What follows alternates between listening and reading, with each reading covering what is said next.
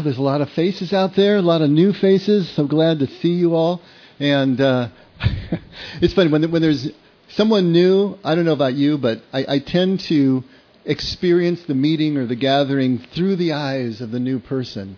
And so I'm thinking about what I'm going to talk about this morning, and so I apologize in advance because we're going to kind of go into the deep end of the pool a little bit here. So for first timers, kind of bear with us. For the rest of you, we've been kind of leading up to this. Alluded, I've alluded to in the last few weeks that we've been going through some doctrinal and theological controversy. It seems like with with uh, various uh, uh, places and people, and it comes with the territory. If you're not exactly in the mainstream, which we're not, and uh, so it's interesting how these things kind of rise and fall. And as I've been dealing with these things, of course, I've been kind of talking about them over the last couple of weeks, but I guess I didn't realize how much I was dealing with them internally uh, until I had this crazy dream uh, early Saturday morning. I don't normally talk about dreams, but this one is just a little bit too cool, so I want to I want to share a little bit of it with you. but uh, anyway, so I find myself looking at this scene, and I can't really tell what it is and I'm looking at it. Have you ever noticed on a dream, you, you never, you, it always starts right in the middle of things, and you never know how you got there? That, that's, that's, that's how you know you're in a dream. If you can't remember how you got there, you're probably in a dream. Or maybe you drank too much the night before, I don't know which. But, um, but anyway, so I'm kind of in the middle of things. I'm looking at this scene, and all of a sudden it starts to resolve, and I realize I'm looking at the Earth from a low orbit in space. And it's just breathtaking. You know, it's like the, the, the best picture of the earth you've ever seen. I'm looking through the clouds and I'm seeing the oceans and a coastline and a continent. And it just takes my breath away as I'm watching this. And uh, I just seem to be hovering there. There seems to be no motion on the earth. And then all of a sudden, as I look at the details of what I'm seeing, they're slowly growing larger, and I realize that I'm falling. Know, I'm falling into the earth. There's no sense of worry or panic. There's no air. There's no heat of reentry. I just know that I'm moving closer to, to the earth and watching everything kind of grow and, and move up to meet me. And as I get closer, more and more details are, are coming clear. And I realize I'm right over a coastline. And the beach has perfectly white sand. And behind that is this dark green, rich, I don't know, looks like a rainforest or some kind of forest. And then the ocean as I get closer, right off the coast, right off the edge of the beach. It's that green, emerald, you know, kind of aqua color that then gradiates out into deep blue as it goes into the deep, and it's just stunningly gorgeous. And all of a sudden, I find myself almost like the scene cuts. I'm on the beach, and and this white sand is so fine. It's like granulated sugar or something to the touch. It's just perfect and beautiful. And, and I'm walking along there, and suddenly Marion, my wife, and uh, our 12 year old son Brennan are with me, and we're kind of walking along. And there's people all over the place, and they're just walking and doing what they do. And I see a figure coming toward me, and I realize that it's Emery Tang. And Emery Tang was a Franciscan priest who was one of my main and primary mentors 30 years ago to about 25 years ago when I was trying to live up at Serra Retreat and connecting with them at the real difficult time in my life when I needed him and he was there. And I see him coming and he's wearing his brown Franciscan robe with the white rope and he's actually got his hood on and it's down over his forehead, but I could see his eyes and I know that it's him. And I'm so glad to see him because I feel like I never got a chance to thank him for everything that he did for me. And he never got a chance to see how much good he did for me how that crazy person that he was talking to back then settled down somewhat. And I never got a chance to have that connection. And so I run up to him and I'm thanking him and I'm trying to tell him how much everything means. And, and he just says, You know, you were just trying to find your way back home. That's all he said to me. And then suddenly the scene cut again, and I found myself alone on the beach. And all of a sudden it clicked, and I realized that Emery is dead. He died 10 years ago. And this kind of rush came up through me as I realized that uh, I had seen his spirit somehow, and I didn't know how that worked. And and so then I had to run and find Marion to find out if I wasn't crazy or not. did you see what I saw? Know, did you see it? And then I woke up and, and the dream was over. All right. What the heck do you do with something like that?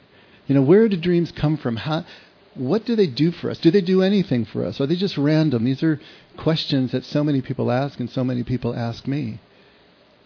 I don't know if dreams give us information that we don't already have. I don't know if they predict anything. I, I, don't know that for sure. I've never experienced that myself. What I have experienced is that dreams very much do pull up all that subconscious material into a symbolic and figurative framework and present to us what we're really dealing with at our core level that we may not be aware of on the day to day basis. And I started to think about each image and what was going on and, and what it meant, and I realized that the day before, on Friday, Hector and I had driven down to the border and we were just jabbering all the way down and all the way back up. And one of the things that we talked about, I can't remember how we got on the subject, was technology and where technology is going. And I remember back in 1968 when 2001 A Space Odyssey came out, I was 12 years old.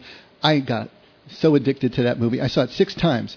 This is when you had to go to the movies to see it six times. And when you're 12, that means you're dragging your parents to it six times to see a movie. You know, I was just crazy. I read the book three times, whatever. But the thing that, that was so exciting to me is that, and I calculated how old I was going to be in 2001. I was going to be 45 years old, and there was going to be a permanent space station in orbit, and there was going to be a colony on the moon, and I was going to get to go. I just wanted to go so bad. So the biggest disappointment is when 2001 came by and 2017 came by, and we're now closer than we were in 1968 to any of that stuff. And I'm thinking, yeah, it's not going to happen now. I'm never going to get out of orbit. And here I was in orbit in this dream, and it was so real. You know, you ever had those dreams that are so real you wake up and you have to think a while where you are? It's just amazing. There was a sense of freedom. And then I was falling into this scene. And for the last two Wednesdays at our book study, we've been using skydiving as an extended metaphor for the choice that we ultimately have to make to just engage in life and throw ourselves in and that the fear is there for as long as we think the choice is there, but once the choice is made, you can just enjoy the ride. And that's what I was doing all the way down, was enjoying this ride as I went down. And then the white sand and the white shores.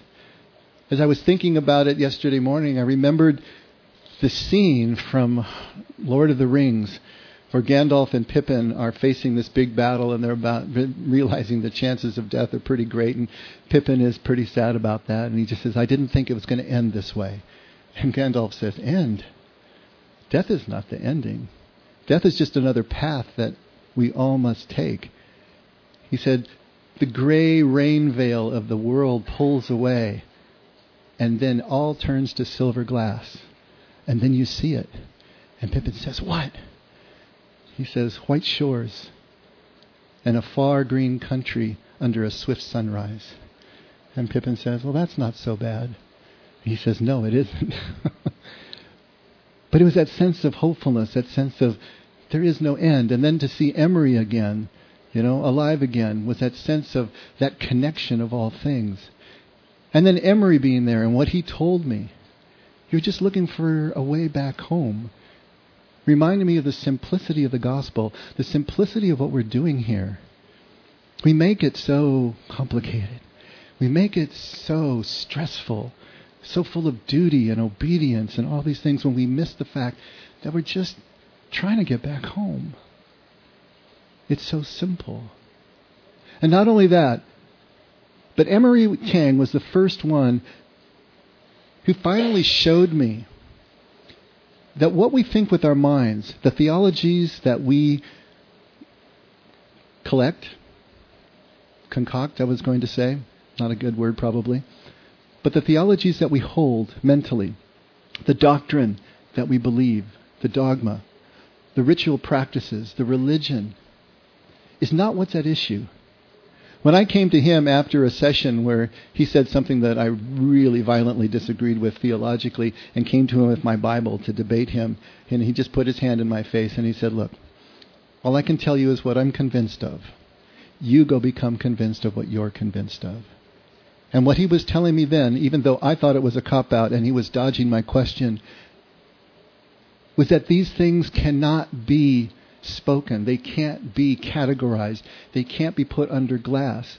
We can't create a theological expression for something that's inexpressible. And so go become of what you're convinced of. Go find your way back home. Do that. Because all I can tell you is what I'm convinced of, even if I can't prove it to you in any way that you would accept. And so, what I realized that this dream was full of everything that I needed after having gone through the last month, month and a half, whatever it's been. It was full of hope. It was full of that exhilaration, you know, flying dreams, the feeling of liberation, the feeling of freedom, the feeling of falling and enjoying the ride. Reminds me of that Toy Story line, you know, I don't really fly. This is falling with style. It's falling with style. And then to meet Emery again and to have that connection, it was a gift. And I'll take it from wherever it comes from. But I believe that these, if we're paying attention, dreams, connections, what we call coincidences, people coming in and out, just things that we see can all be teachers and can reaffirm and can put wind back under our wings again and lift us up when we're really starting to feel that we're losing it. Now, in these Wednesday night book studies, we've gotten a little bit controversial. We're actually going through my second book, which is dealing with Jesus from an Eastern Aramaic point of view, but how that impacts various issues that we deal with every day. And so it's gotten lively, and it's been great. It's been wonderful, but sometimes it's a little contentious.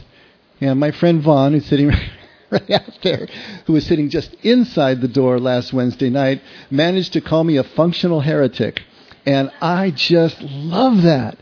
A functional, you know, I don't even really know exactly what you meant by functional heretic, but I know what I mean by it. I think it means that I am pushing the envelope just this side of too far.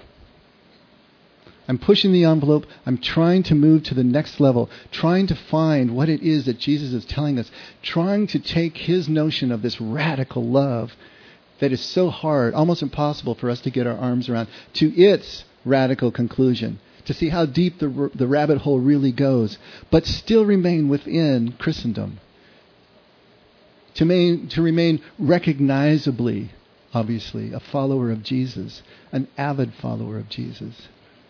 So I'm still functional, still functioning, even though many people disagree and sometimes violently disagree. But with that definition, shouldn't we all be functional heretics? Shouldn't we all be trying to push the envelope, trying to push our faith?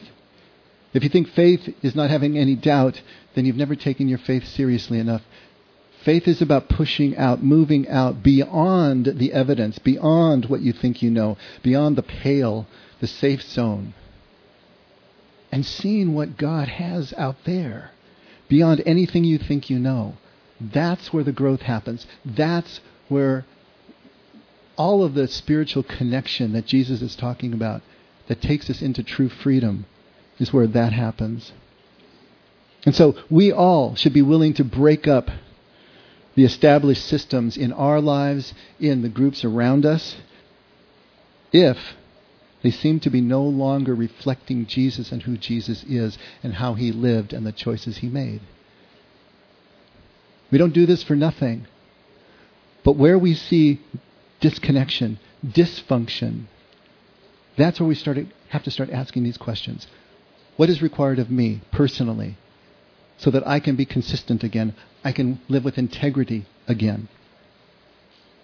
And so this morning and kind of in general, I have a saying that I like to bring up every now and again. If it's breakable, let's break it now. Why are we trying to try to hold something together, tiptoe on eggshells and, and hold things together with duct tape and chewing gum? If it's breakable, break it now. Let's wade fearlessly into this thing that we call faith. Wade fearlessly into the relationships that we have. And see what can handle the stress and what can't. And what can be mended and what can't. We need to know these things. And we don't want to have to hold this together for five more years and have it break then. And we're just five years older. Let's do it now. Let's move in. Let's see how deep the rabbit hole really goes. I put a little uh, graphic into your inserts, and now would be a good time to take a look at it, and let's see how you feel about that. This is a church, Rose City Park United Methodist Church, up in Portland, Oregon. And they put this sign out in front of their church. Frank's already laughing. God prefers kind atheists over hateful Christians. Now, this thing went viral all over the world um, through the internet. God prefers kind atheists over hateful Christians. And I don't know how that's striking you right now. It could be really boiling your blood. It could sound absolutely blasphemous or heretical. I don't know. But let me read you what they wrote about it because it's worth talking about. They wrote, It all began with this sign. Little did we know what a response we would get. On our signboard in the front of our church, we put up a sign that said God prefers kind atheists over hateful Christians, and the rest, as they say, is history. Our little sign has gone viral three times since it was first put up in April of 2012. The response has been overwhelmingly positive, although there were those that were sure we had lost our minds or our souls. Never meant to be taken literally, the sign was originally put up to try to promote thoughtful conversation about how we as Christians treat those that we consider different.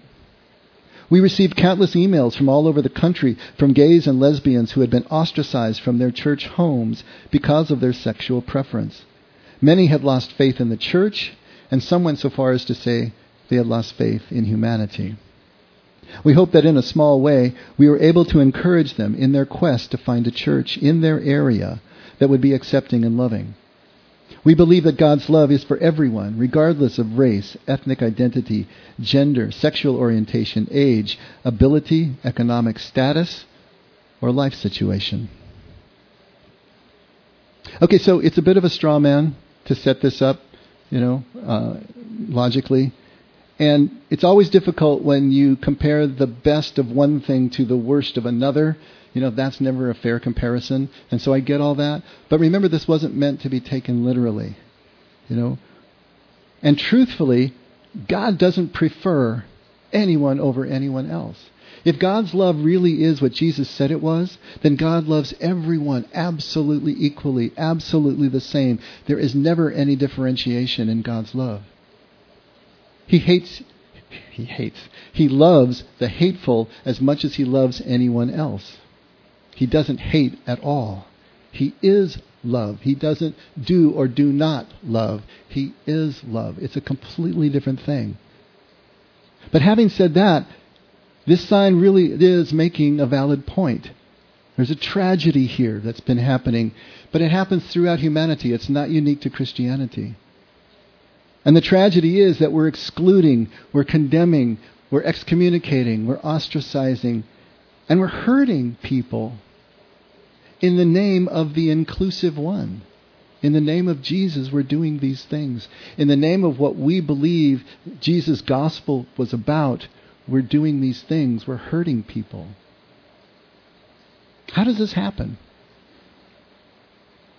It happens when we start to place emphasis on artificial and arbitrary lines and distinctions and categories that we make.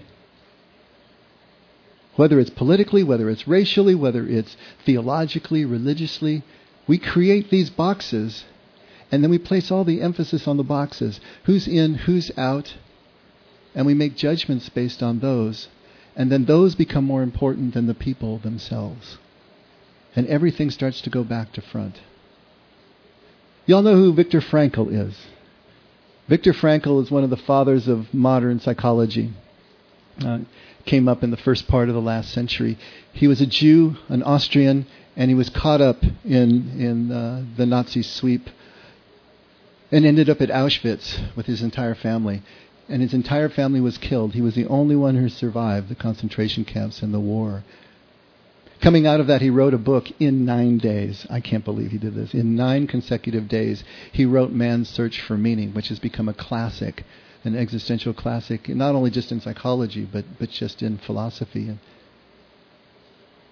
and in there, he writes the first half is about his experience at Auschwitz, and the second half is about his psychological theory called logotherapy. He realizes that the main purpose, man's will, is to meaning as opposed to Adler, who said it was power, and Freud, who said it was pleasure. With Frankl, it was meaning that was driving people. But listen what he says from this book on this topic. He says, It must be stated that even among the guards, these are the guards at Auschwitz, the prison guards, there were some who took pity on us. I remember one day a guard secretly gave me a piece of bread, which I knew he must have saved from his breakfast ration. It was far more than the small piece of bread which moved me to tears at that time. It was the human something which this man also gave to me, the word and look which accompanied the gift. But the senior camp warden, a prisoner himself, was harder than any of the SS guards. He beat the other prisoners at every slightest opportunity, while the camp commander, to my knowledge, never once lifted his hand against any of us. It is apparent that the mere knowledge that a man was either a camp guard or a prisoner tells us almost nothing. Human kindness can be found in all groups, even those which as a whole it would be easy to condemn.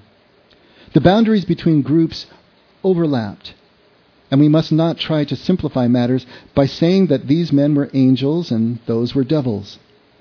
Certainly, it was a considerable, achievement for a guard or a foreman to be kind to the prisoners in spite of all the camp's influences.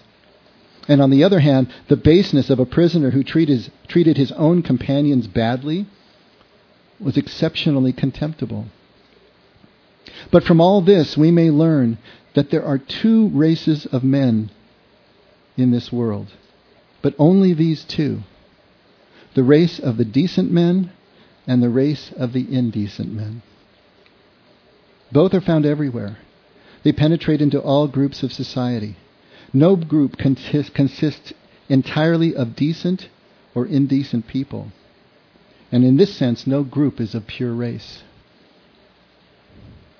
the decent or the indecent. Those who treat people with civility and courteousness and, and life affirmation. In other words, like Jesus did, and those who don't. That's a line that has meaning, has teeth and traction. All these other lines that we create do not. Tell me you're a Christian. I don't care. In fact, if you lead with you're a Christian, then I'm going to start checking my wallet because you're probably selling something. Are you a decent Christian? Are you a Christian Christian who reflects Jesus? That's what I want to know. And that's what I think we all should want to know about ourselves and about everyone else as we try to go through this faith walk. The reason that Hector and I were driving down to the border on Friday was to have a meeting with uh, a group of the women who, for 25 years or so almost, have been managing five dining rooms that we, as Children of the Americas, which is an organization that I've been with since 1980, I think, some 36 years, and heading it up since the year 2000, which work primarily for children in Mexico for the purposes of education and, and nutrition. And so we had dining rooms that fed over 500 children a day, breakfast so that they could concentrate on their studies. We gave them backpacks in the fall full of school supplies, and we just tried to fill whatever needs that we could.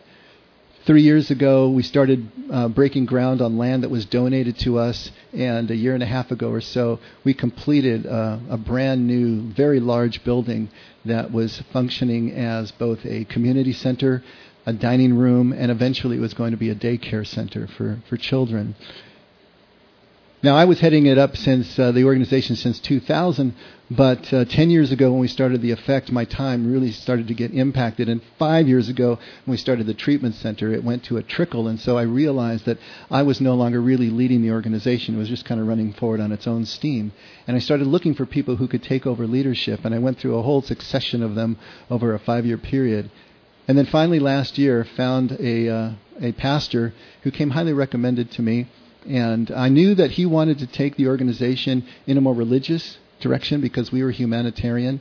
Um, but th- that was fine. That that was as long as he and he promised that they were going to keep the programs going and keep doing the the thing that were, we were doing with the children. So after six months, I, I called down to find out the uh, Olivia is her name. She was our coordinator to find out how she was doing and how things were going in the transition, and found out that things were not going well at all. And so we needed to have a meeting, and I brought Hector down as my translator because I am not fluent in Spanish, and uh, Hector saved me. And it was Olivia and her daughter Carla and the woman who uh, the, who is the daughter of the person who gave us the land and so on and so forth. And we're all talking there, and I'm hearing their story, and they're saying that now what the organization is doing is making religious prerequisites for the services and and the the aid that we give to the children. So in order for them to to get their backpacks, they have to go to Bible studies. They had a movie night, and in order to go to movies, you had to go to the Bible studies. And everyone is really up in arms about this. You have to think, you know, down there, everybody's about 90% Christian anyway, kind of divided between Catholics and Protestants, but they're all Christian. And so these prerequisites were being put on. The ladies told me that now when the kids see the, the pastor coming, they run, they scatter, because they don't want to deal with what he wants to deal with they took, uh, we were paying um, our managers a certain amount stipends during the month, and we were paying scholarships to children, and they just announced they're going to cut those off. Our coordinator had set up a um, her own nonprofit down in Mexico by the same name as the United States nonprofit, so that she could work with the border crossing and with their social services and various other agencies. And they drew up some paperwork and, and had her sign that away so that it's now under control of the United States corporation. And then the last cut that was coming was that the land that I thought was donated to us, actually in Mexico, is just a hundred year designation, is what they do. And so you can use it for the purpose that was stated for up to a hundred years, but you don't actually own the land. And they were trying to get the family to sign the land over so that they actually owned the land as well. And this is where they were really starting to push back. But as I'm listening to them talk, even in Spanish where I wasn't hearing everything, I was just watching their eyes, and their eyes were so angry and hurt. And I apologized for making this transition on them, uh, and they understood. But at one point, um, Carla, Olivia's daughter, when she was talking about her mom getting rashes on her arms from the stress that she was going through, burst into tears, and Martina burst into tears. And just look at the hurt. You know, there's nothing wrong with evangelical programs. There's nothing wrong with Bible studies. There's nothing wrong with starting a church on Sunday mornings like he wanted to do. That would all been great. But in the name of that, to see that they were I, I, guess they were horrified that we weren't doing evangelical work but we were a humanitarian organization we were interfaith and so we were working for the kids but of course we were m- almost all christians if they had come into the neighborhood and just made relationships and just spent time helping the women do the things that they were already doing, connecting with them, and then introducing their programs, people would have come. They would have come because it would have been fun and because they knew everybody and they, and they appreciated the connection of the people that were helping them. But by emphasizing so much on what mentally they knew that they needed to do, they completely alienated everyone. And they didn't even realize they were doing it. I know these people well enough to know that they're sincere. They think they're helping. They want to help. But the upshot of all this is going to be that these women are in full mutiny now, full revolt. And they're probably going to lose the connection with the community completely, with all of the programs, and with the land and with the building because they want to take it back and they want to do it themselves. what a disaster. What a mess. Why does this stuff happen? Why do we go in with that such an imperialistic attitude? Now, I know I'm only hearing one side of the story, and eventually I will talk to them and I'll find out the other side of the story and, and get more balance, you know.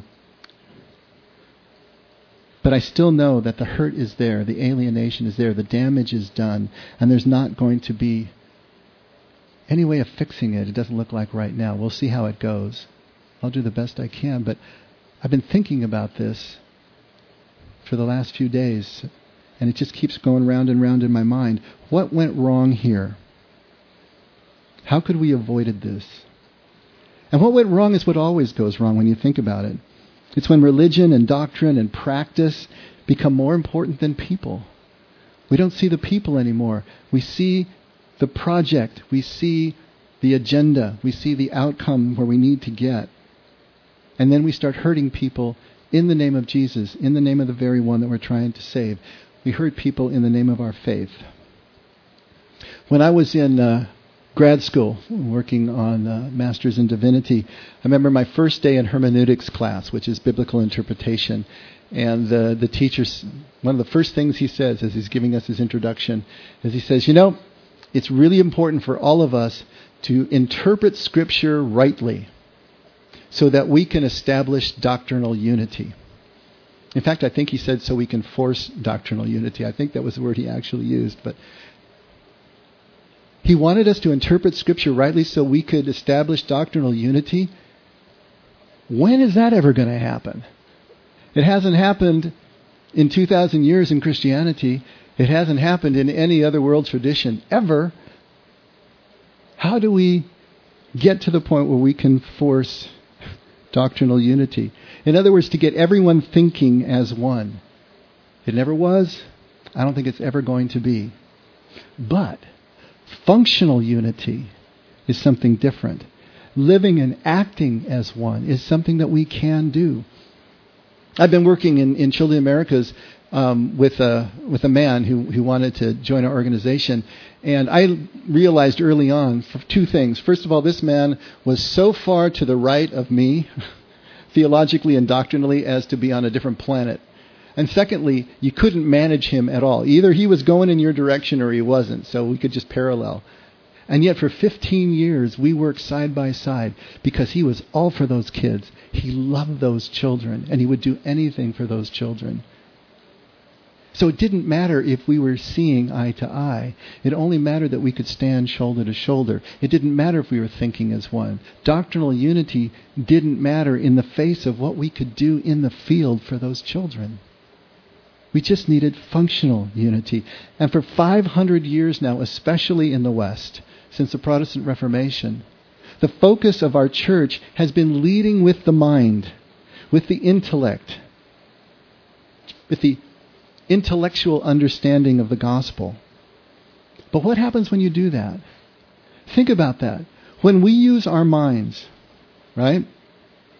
What does the mind want to do? The mind wants to understand, right? It wants to eliminate any unknowns and it wants to make things certain. It's focused externally on contrast. That's how the mind does its work. How do we make things known? We find the contrast. We create the distinctions. We find the edges, the categories, the labels, the polarities light versus dark, and good versus evil, and positive and negative, and right and wrong. We create and find these edges so that we can make these distinctions. We have to separate and distinguish things in order to understand them so that we can control them, so that we can survive. That's what the mind does. Necessarily so. That's what the mind is supposed to do.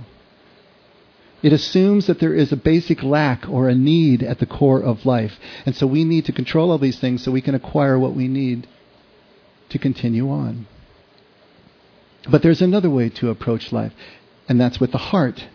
What does the heart want to do? The heart wants to belong, to be a part of, to connect. The heart is focused internally on unity, on blurring the edges between people and things, on acceptance, on inclusion, on forgiveness, on commonality, emphasizing commonality instead of contrast, using intuition to find meaning, not understanding, but meaning, which is a different thing.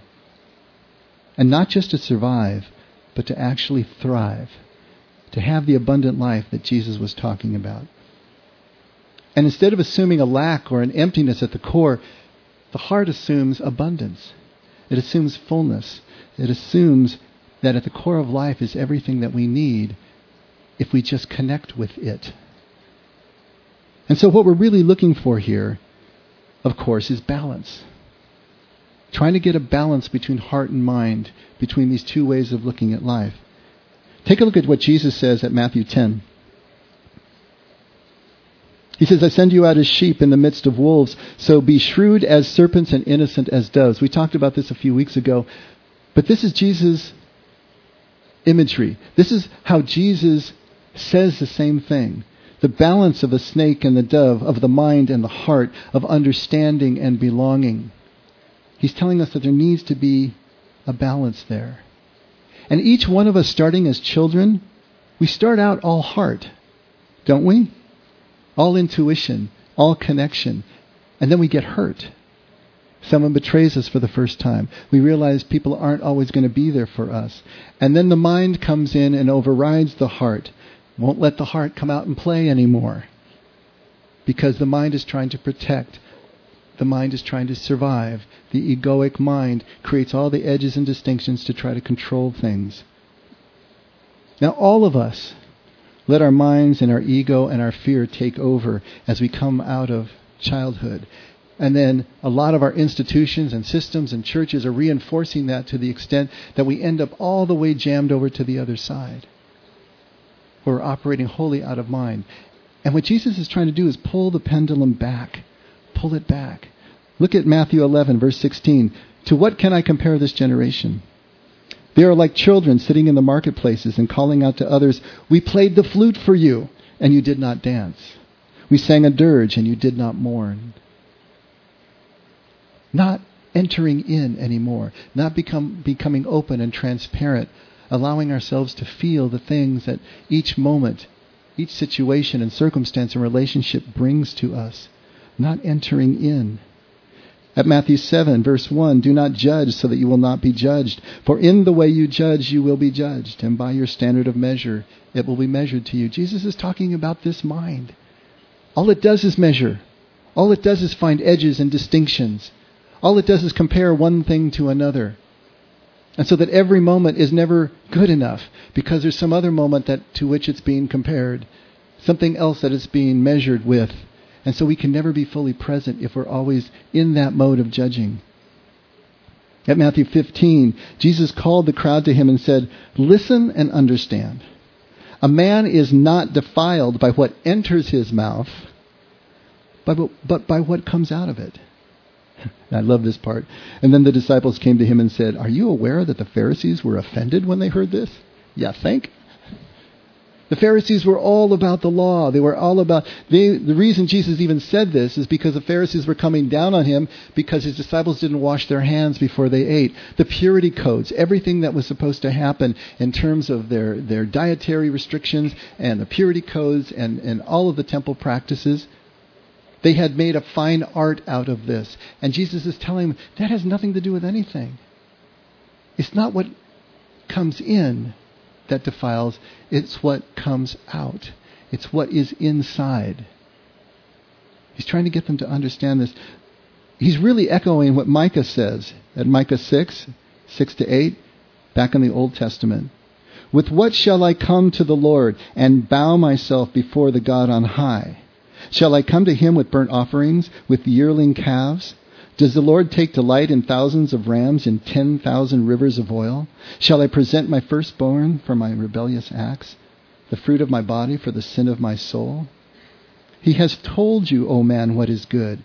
And what does the Lord require of you? But to do justice, to love kindness, and to walk humbly with your God.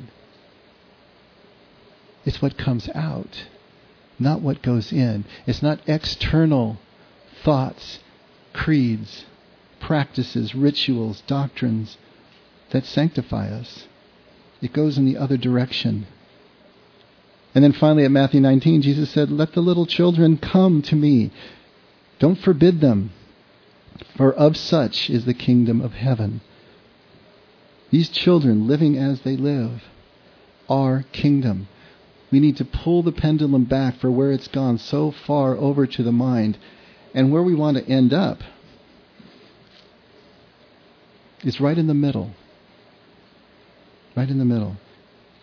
Because if the mind overrides, then we get into intolerance and exclusion and alienation. And if the heart overrides, it goes into codependence and indulgence and enabling. And either pole creates an indecent, quote unquote, harm to others. Not intentional. Jesus said from the cross, Forgive them. They don't even know what they're doing. We don't know what we're doing. We think we're doing the right thing. We can't see it because we're so far over to that side. Jesus is teaching balance, but he's also showing us that we lead with the heart. and only use the mind where necessary. Kind of echoing Francis of Assisi preach the gospel continuously, use words where necessary.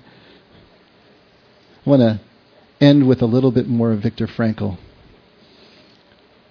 He writes In the camps, in the concentration camps, Woe to him who saw more, no more sense in his life, no aim, no purpose, and therefore no point in carrying on. He was soon lost. The typical reply with which such a man rejected all encouraging arguments was, I have nothing to expect from life anymore. What sort of answer can one give to that? What was really needed was a fundamental change in our attitude toward life. We had to learn ourselves, and furthermore, we had to teach the despairing men that it did not really matter what we expected from life, but rather what life expected from us. We needed to stop asking about the meaning of life and instead to think of ourselves as those who are being questioned by life, daily and hourly. Our answer must consist not in talk and meditation, and to that I would add, not in doctrine or theology or ritual, but in right action and in right conduct. Right because it reflects Jesus. Life ultimately means taking the responsibility to find the right answer to its problems and to fulfill the tasks which it constantly sets for each individual. These tasks, and therefore the meaning of life, differ from man to man and from moment to moment. Thus, it's impossible to define the meaning of life in a general way. Questions about the meaning of life can never be answered by sweeping statements, by theology, by doctrine. Life does not mean something vague, but something very real and very concrete, just as life's tasks are also very real and very concrete. Love is the only way to grasp another human being in the innermost, innermost core of his personality. No one can ever become fully aware of the very essence of another human being unless he loves him. By his love, he is enabled to see the essential traits and features in the beloved person. And even more, he sees that which is potential in him or her, which is not yet actualized, but yet ought to be actualized. Furthermore, by his love, the loving person enables the beloved person to actualize these potentialities by making him aware of what he can be and of what he should become, he makes these potentialities come true. Meaning and purpose can't be realized through the mind. The mind only creates the division, the separation, by definition of the way it works. But decent action, life affirming action, action that reflects Jesus' action, we call that love is the only way home. Our whole spiritual journey is a journey home. We came from love, and the only action, only the action of love will bring us back home to love, to Father. Action that erases the edges and makes us all one. Right here, right now. I think that's the definition of a functional heretic. Someone who is not afraid to disregard accepted doctrine if in practice that doctrine no longer functions like love, no longer functions like Jesus. And by this definition, Jesus was a functional heretic too. That puts us in really good company, don't you think? Let's pray.